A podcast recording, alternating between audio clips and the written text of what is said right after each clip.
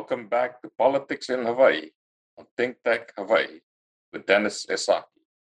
Today we'll be speaking with Derek Kawakami, former Kauai County Councilman, state legislator, now the Kauai County Mayor.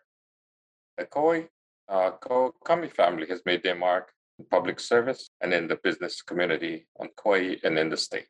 Derek is the mayor in this trying time to balance the business economy, safety, and community relations. I remember when Derek first ran for a seat on the KIUC board in an island-wide election. It was a forum, forum, and Derek was asked a question. Of course, most of us didn't know much about the industry, and he gave his answer, and later someone else gave a different detailed commentary. I recall that Derek said he listened and he changed his mind and agreed. I think that being a listener is one of his good traits. Derek, welcome to Think Tech Hawaii. And can you start by telling us about your entry into elective office and KIUC?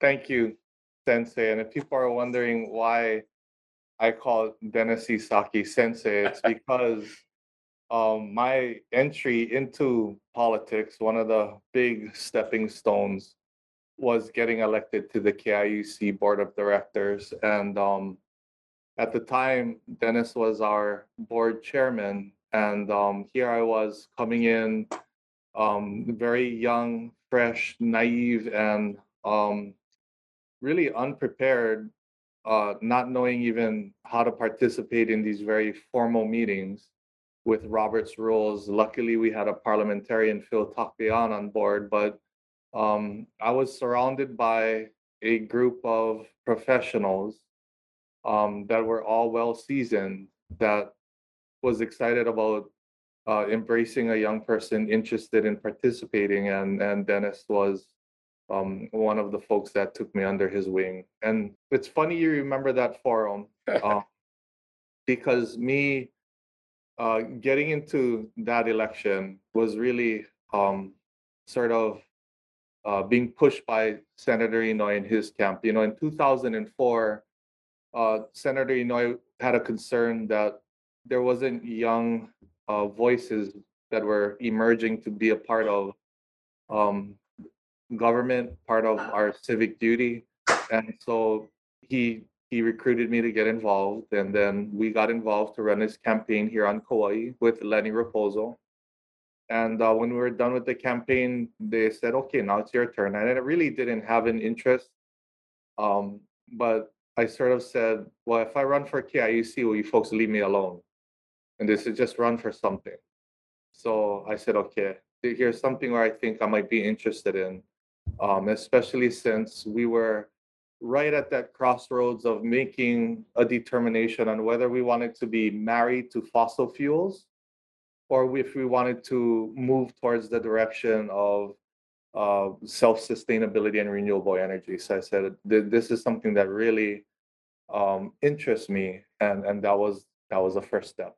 And I, I'm very thankful to the board. I'm very thankful to Dennis for for helping to to get me involved. Yeah, yeah. I remember you were head of the committee and uh, getting us uh, into renewable. Remember that? Yeah, that was the yeah that was crazy too. Um, they put me in charge of the strategic planning committee and um and they were just about ready to to take a look at their strategic plan and update it.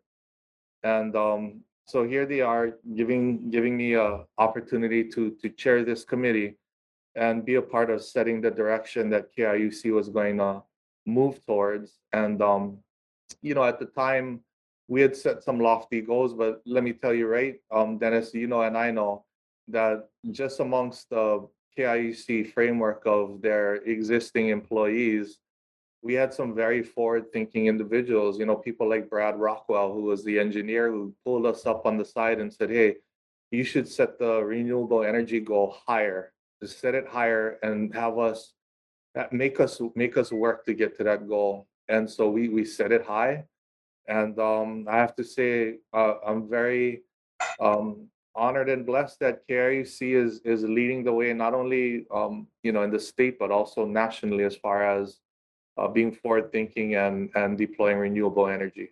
into our portfolio. Yeah, I think we were ahead of our time and uh, we in in the uh, framework we talked about coal and you I remember you and I said no no way we're not going into coal.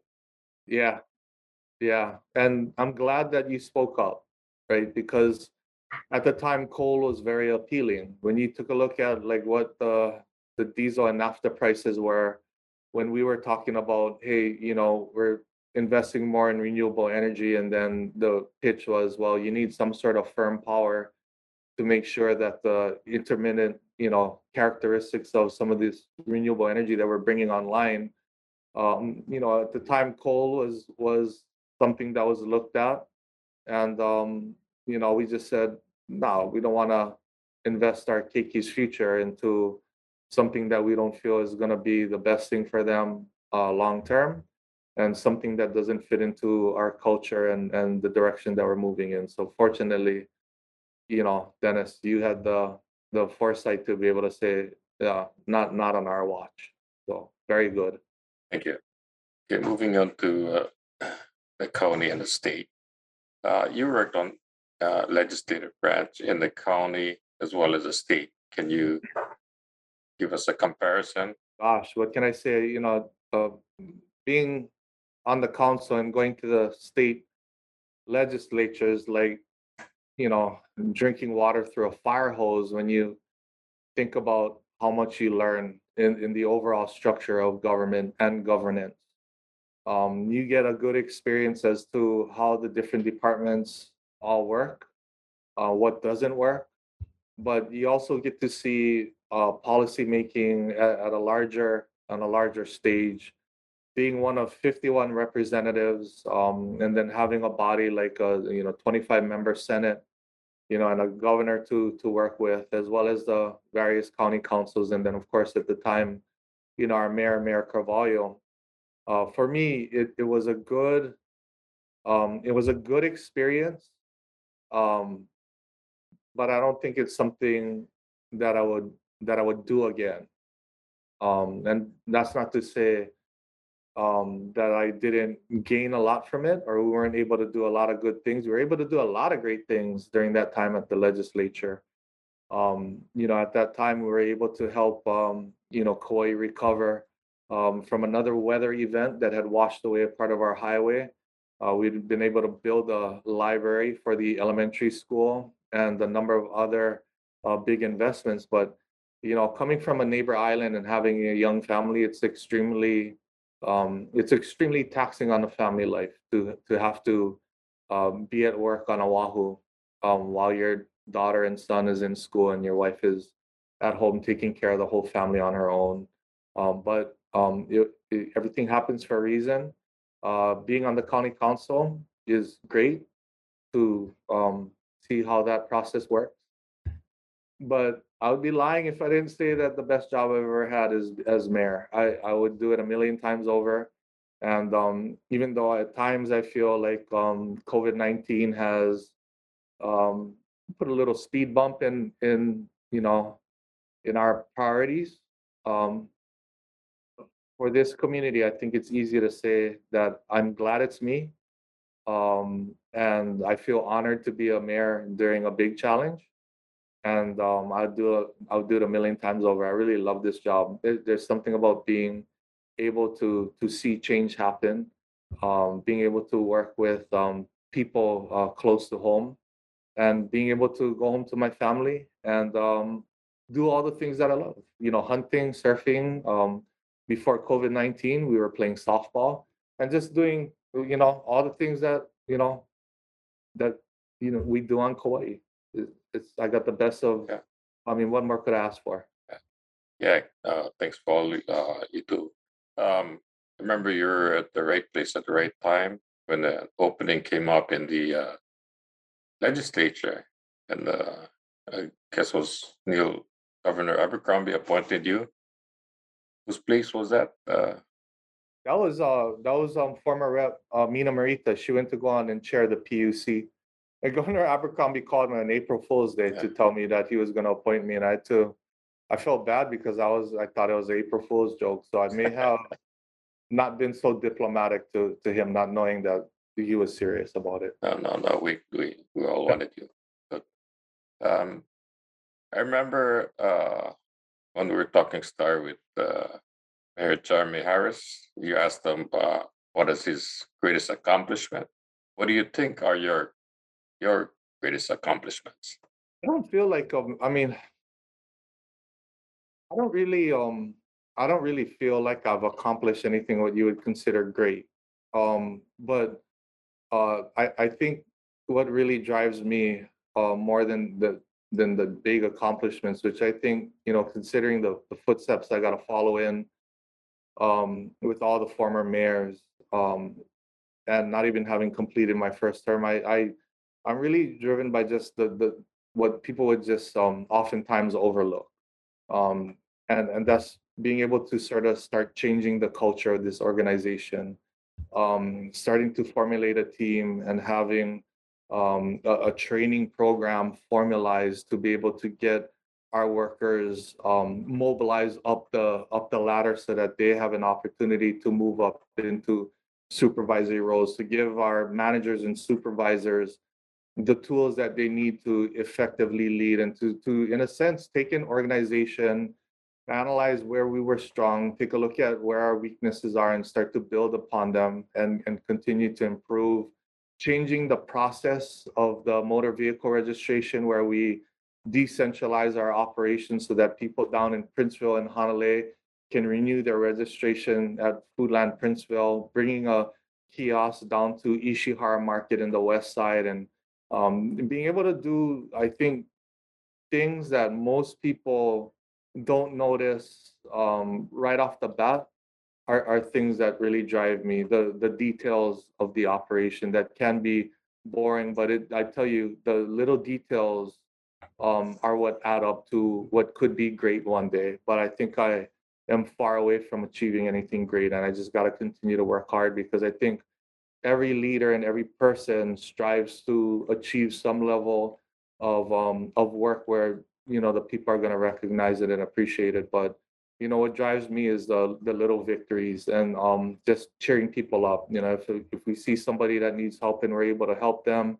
or connect them to a service that that's what really gets me up every day. And then of course if i'm if you know if I'm a good dad and I'm a good husband i think that's the greatest accomplishment i could ask for Thank you. Yeah, sometimes the simple things are the greatest. Um, however, in some of the departments, we have uh, challenges. It's been around for a long time. yeah At the landfill, the solid waste, and sewer. Um, then we got to find a a site for the the landfill. oh gosh what what a what a big big um Asking Yes, I mean, I, it- it's, it's hard. I mean, and that's where we're trying to change the way that we handle solid waste, right? I mean, landfills in and of itself are a very archaic way of handling solid waste, especially on an island. And I really think that we have made strides towards um, taking a, a, a look at holistically how we manage our existence on on this island and being able to coexist with the environment. But i will tell you you know it- just to show how challenging it is you know the prior administration had 10 years to to site a new landfill knowing that you know the end of our lifespan at Kekaha was running out. And um you know they ran into roadblock after roadblock um, and you know, the the latest site that we're looking at um, on Maalo Road uh, has some serious concerns being drawn up by the Department of Transportation and, and the landowners, which is of course um, the state of Hawaii, on whether or not they're going to let us utilize that that site. So as we run out of time, um, and as we undergo undergo our integrated solid waste management plan, we're taking a look at what we've learned uh, that works and doesn't work and making sure that we're able to execute a plan and get things in place. So whomever it is as the next mayor, uh, I don't want them to worry about where the next landfill is gonna be or what their solid waste program is gonna look like. And as far as our aging infrastructure, you know, our top priorities coming in were very simple. It roads, infrastructure, addressing deferred maintenance that hadn't been, you know, paid attention to, and and park conditions. And of course, you know, as we move along, that all leads up to housing opportunities and of course, driving our economy as well. So keep it simple. Yeah, I mean, you got a big task. Um, even on Oahu, they had the similar problem on uh, landfill with the Waimanalo Gulch. Took them years and years. I think they even expired the permits and finally they got it. Uh, sewer, you know, we got uh, a lot of them on individual wastewater systems over here as opposed to sewer systems. We got uh, a lot of other uh, good thing we don't have as many water line breaks as Oahu. They got some big infrastructure problems over there too. But uh, we gotta keep at it. Uh, Absolutely, and that, that, ev- I think every mayor coming in has, has to understand that our primary focus is to um, to address aging infrastructure, because I don't think it's gonna be one administration that's gonna fix it. Um, infrastructure, like any facility, requires ongoing maintenance, and the minute that you start deferring that maintenance to um, take a look at shifting towards other priorities, these things have a way of rearing its ugly head uh, down the line where it becomes much more expensive. And this is not just a Kauai problem. This is a, a, a national problem that's being recognized by the federal government. That's why a bulk of their federal highway monies is just going to repair and maintenance of existing infrastructure. And there are very few resources for building new infrastructure and new roads. And, and that's a good thing because like anything else, you have to take care of what you have um, and make sure you can take care of it well before you start adding on to our inventory of responsibilities. And that's really what we're focused on is just getting things up to par and uh, making sure that the you know the lights turn on, the water flows, you flush your toilet, and it goes away. yeah, thanks. Um, uh, I don't want to spend too much time on COVID. Um, it's here and there every morning. Anyway, um, even before COVID, there, there talks about reducing tourism. Uh, what do you say about, you know, reduced tourism? I don't think it was reducing tourism. I think it was one understanding what our carrying capacity is and having it managed in the way that there was uh, a, a equilibrium or a balance that could be maintained between um, having that sector of our economy, which by the way is the driving force of our economy, and not having it erode too much into our quality of life as far as the traffic issues that we have competing interests with um, different forms of visitor accommodations, uh, like vacation rentals, and its impact on our housing inventory and our ability to get our local men and women into housing so that they don't have to move away to the mainland. And um, that's still something that we are seeking to achieve. I will tell you that um, you know Kauai oftentimes doesn't get the credit, um, but we like it that way, right? We keep our head down and we just continue to you know plow away and uh, get work done. But you know our our planning department was light years ahead as far as regulating the vacation rental industry. We were the first county to effectively regulate vacation rentals outside of the visitor destination area. Um, coming in as mayor, we were able to come to an agreement with Airbnb and VRBO that they were only going to market bona fide accommodations that had a use certificate to operate in the county of Kauai versus just allowing anybody to put their property onto the market. Um, and we were able to um, take a look at uh, raising revenue off the visitor industry to make much needed improvements. Now, moving forward, I think what happens is a lot of people now understand the impact of the visitor industry and our quality of life because what COVID 19 did was basically slow the visitor industry down to a trickle. And many people started to realize that, hey, the traffic evaporated overnight. Um, our ability to get to our beaches and find a parking spot and enjoy our island the way we should enjoy it um, has changed. And I think, um, in a sense, uh, you know, what the state had tasked HTA to do, which is to market Hawaii as a premier destination and not a budget destination, um, is something that we're working towards. One, to know what we're worth, make sure that we are attracting the type of visitor that we, we want to focus on coming to Hawaii, one that's going to spend money, one that's going to be respectful and is going to want to integrate themselves into our culture and our community um, is the type of visitor we're looking at. So we are looking at one, making sure that our business sector can remain healthy and continue to thrive. But two, to also have an understanding that there is a capacity limit on this island. And quite frankly, um, we have uh, reached that capacity and have gone over at times, which is where people start getting really frustrated. Yeah, exactly. Um, a lot of people were getting used to the less cars on the highway and, and the beaches, as you mentioned. Uh, and this talk about, you know, uh, like you mentioned, the uh, type of tourists, maybe because now, you know, we got they're spending less, we want the guys who spend more. But when you look at it the other way, when we want to, you know, go other places to vacation, and you know, we're not necessarily the highest spending tourists. At least I'm not.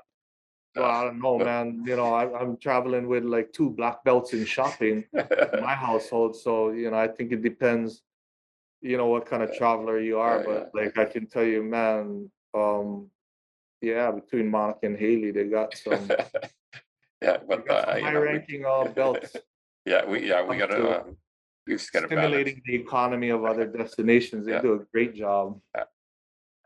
Um, you know, uh, you mentioned a little bit about housing. With the median price of housing about a million dollars, and affordable housing could be five hundred thousand. What do you think of the term affordable housing that we always talk about? Well, the word affordable depends on what you can afford. But for the people of Hawaii, I mean, let, let's face it, I mean, more than half of our children qualify for free or reduced lunch. When you take a look at the Alice report, which is the asset, you know, asset limited, income constrained, but employed, you know, over forty percent of our households fall, you know, in that poverty level. So what affordable means is much less than five hundred thousand dollars and uh, one million dollars would be absurd. Uh, the way to create affordable housing, and we've been moving along that track, is you're not going to necessarily achieve affordable housing through policy. Uh, you're going to get affordable housing by having government take a inventory on our underutilized resources and meeting the building industry halfway to lower the cost of goods sold so that we can offer a lower price to our local people. And the way that we've seen it is one, the state and the county has a tremendous amount of real estate that goes underutilized. And many of those parcels of property are near existing infrastructure such as water, sewer, and roads. And Dennis, you know more than anybody else, is somebody who's um, been in the developing world, uh, developing housing opportunities.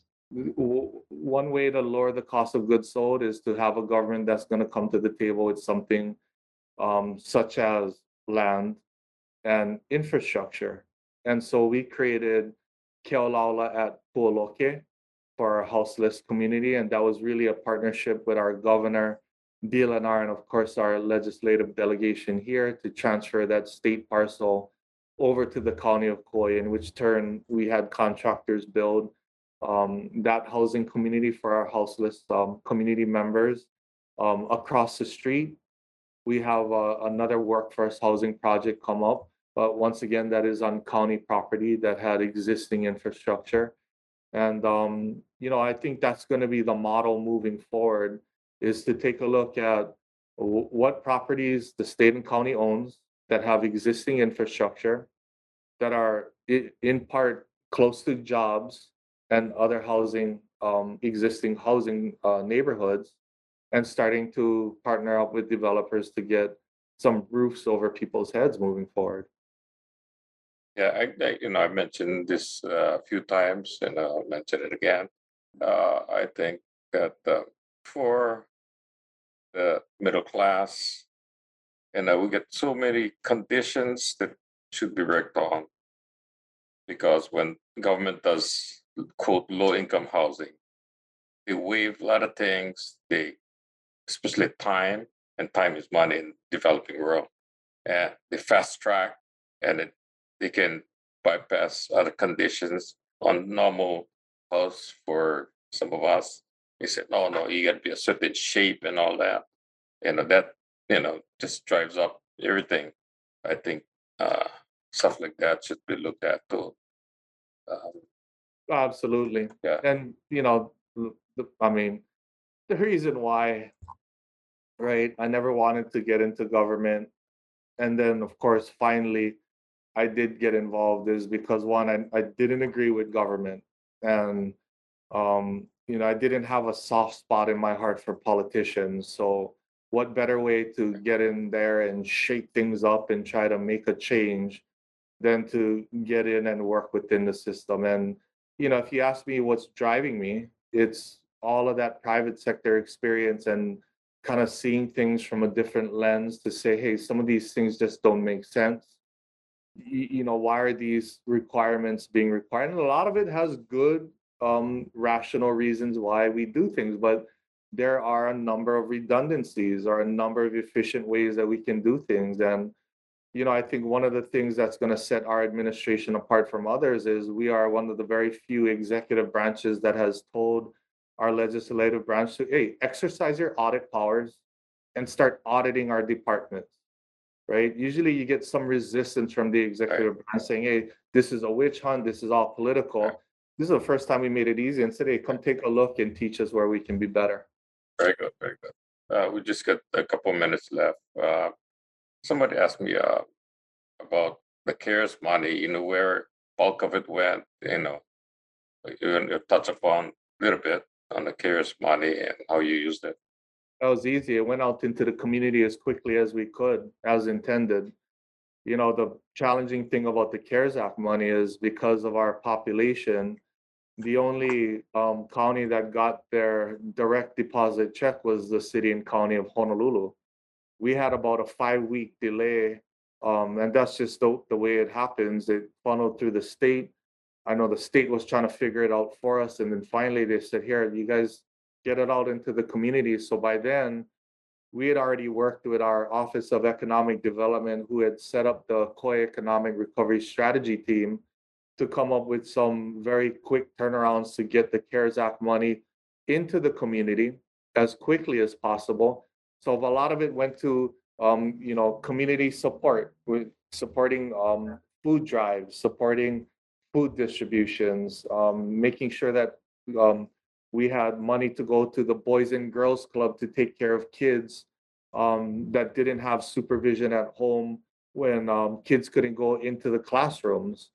Um, you know, I'd say a bulk of it went to uh, direct community um, infusion right into the economy. Some of it went to our Rise to Work program. Um, and then uh, some of it went to basic PPE to to keep people safe during um, COVID nineteen. Um, but yeah, that was the intent was to get it out to the community, and that's exactly what we did very quickly. Thank you. Uh, yeah, we- uh, so we're running out of time. You got a closing statement? And that was a fast half hour. Yeah, No, I want to thank everybody for tuning in to Think Tech Hawaii. I want to thank uh, Dennis Esaki and everybody for for having me on. Um, I feel very honored to to be a part of this community, and I feel very uh, humbled to to be able to provide some leadership and some direction for our community moving through um, some big challenges and of course some smaller challenges as well. I love it. thank you. Thank you. You have been watching Politics in Hawaii with Dennis Esaki. Mahalo to Derek Kawakami and to the viewers on Think Tech Hawaii. Please log in to thinktechhawaii.com and support our hardworking crew and volunteer staff. See you again in two weeks. Aloha, mahalo, and ahui ho.